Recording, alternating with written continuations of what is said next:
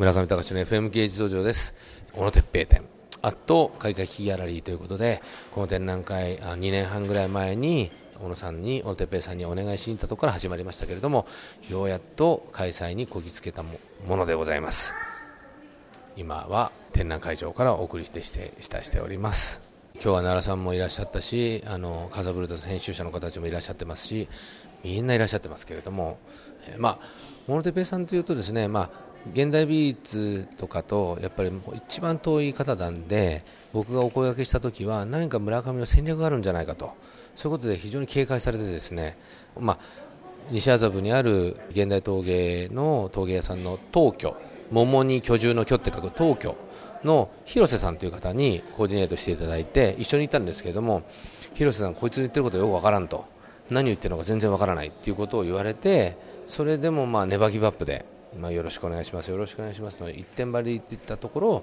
まあ、あの苔の1年で、えー、展覧会をさせていただくことになりまして、まあ、最終的にはあの本日もオープニングの初日ですけれども朝からずっと怒られてました。今もうなんか警備員を入れるなんて聞いてないとかですね。やはりそのお客さんを信じてないのでよくないとかですね。いろいろやっぱりこう理念がやっぱりすごくお強くあるのでその僕らなんかやっぱりこうなんていうんですか？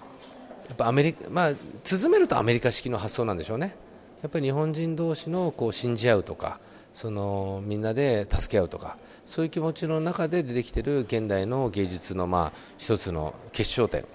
えー、作品の価格も非常に安くてですね、本当に中学生レベルでも買えるような価格になっております、えー、そういう価格をキープしながら、えー、彼、今53歳なんですけれども、現代陶芸のトップランナーとして走っておられる小野哲平さんを、まあ、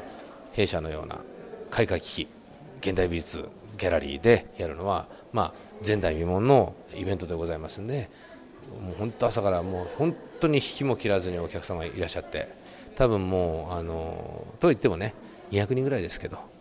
200人ぐらいなんですけど200人が大体皆さん買っていただいたんで1030個あるその1030個あった陶芸もですねまあ大体400個500個ぐらいはなくなってしまったというすごいスピードで初日から飛ばしております。そういうことでそういう大きなブームムーブメントの渦巻く開会期やらりの中から小野哲平さんとそれを取り巻く人物像をお送りしたいと思います。FM 芸術道場。奈良と申します。えー、っと小野さんの作品は昔から知っててすごい好きだったんで、えー、来たんだけど僕が知ってるのはちっちゃなちっちゃめの器ばっかりだったんで今回大きめの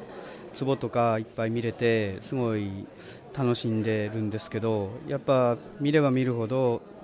なんか素朴な中にすごい強い力を感じて